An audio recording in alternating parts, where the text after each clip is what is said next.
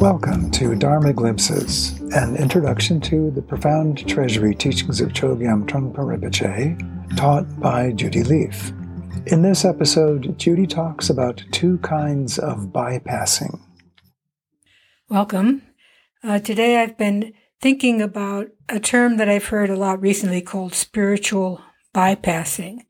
And recently someone asked me, Am I spiritually bypassing?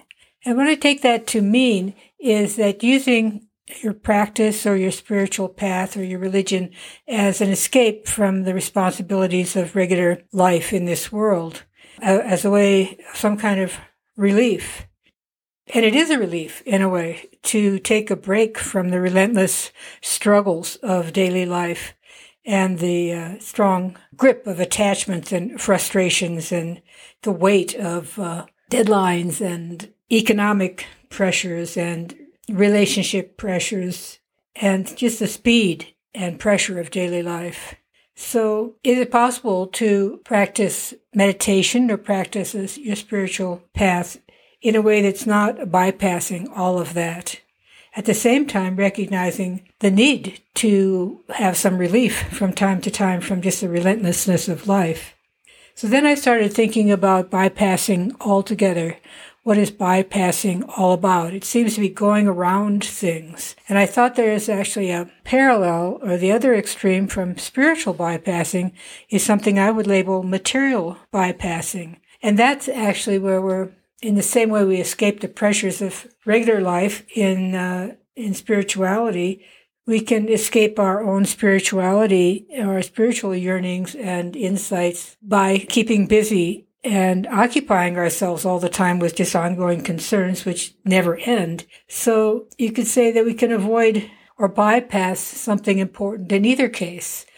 So I guess the challenge really, and an interesting challenge is to to find some way of being skillfully and wholeheartedly engaged in your life and also being equally skillfully and wholeheartedly engaged in your meditation practice or in your spiritual life. So finding some kind of middle way to engage in the world, but not be seduced or take it so seriously or let ourselves be crushed by those kind of pressures. And at the same time, engage in the spirituality in a way that's not separate or not pulling us away from life, but finding a different way to be engaged altogether, whether we're labeling it spirituality or labeling it our regular old life. So when we're really in the thick of it, we just keep ourselves distracted all the time. We don't want to rock the boat. We're afraid to stop once we get totally hooked by one thing after another ism, I guess you'd say. One thing after another ism. The never ending date book or to do list of, of life.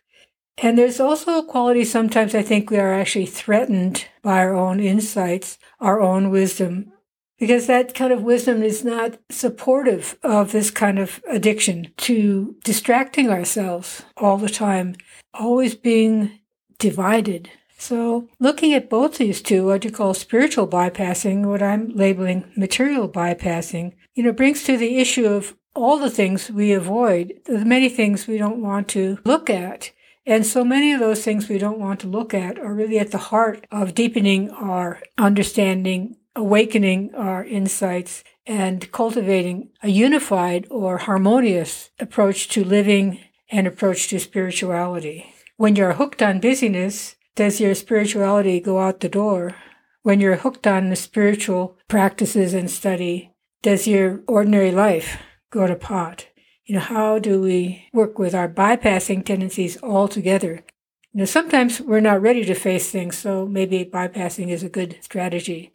But in general, the whole point of practice is to bring ourselves the confidence and courage to face things just the way they are without bypassing anything. And in some ways, inviting the world to speak honestly to us and to open a kind of inner honesty of direct experience and the sacredness of everyday life. So, in short, the spiritual dimension, the spiritual understanding is not a separate realm. It's immediately within the most ordinary aspects of day to day life.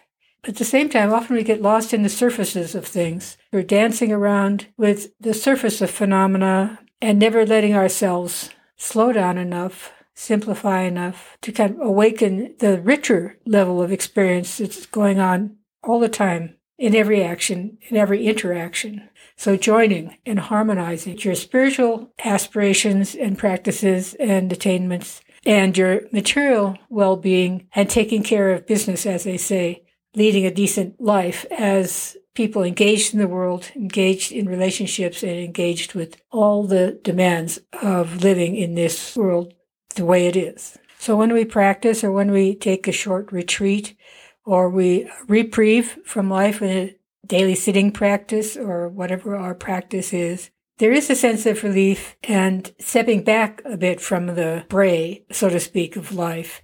But we just can't hang out there. We can't avoid the fact that then after we're done practicing, we get up off our cushion, we go about our day.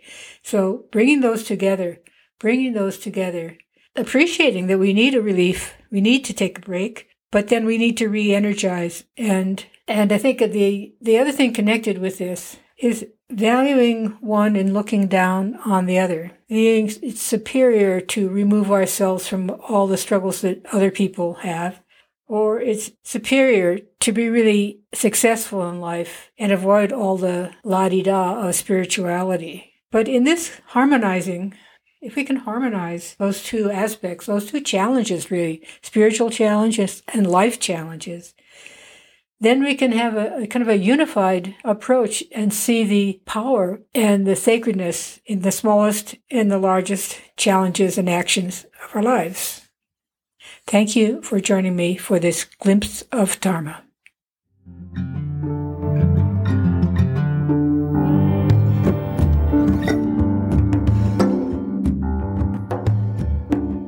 This podcast is made possible through the support of the Hemera Foundation.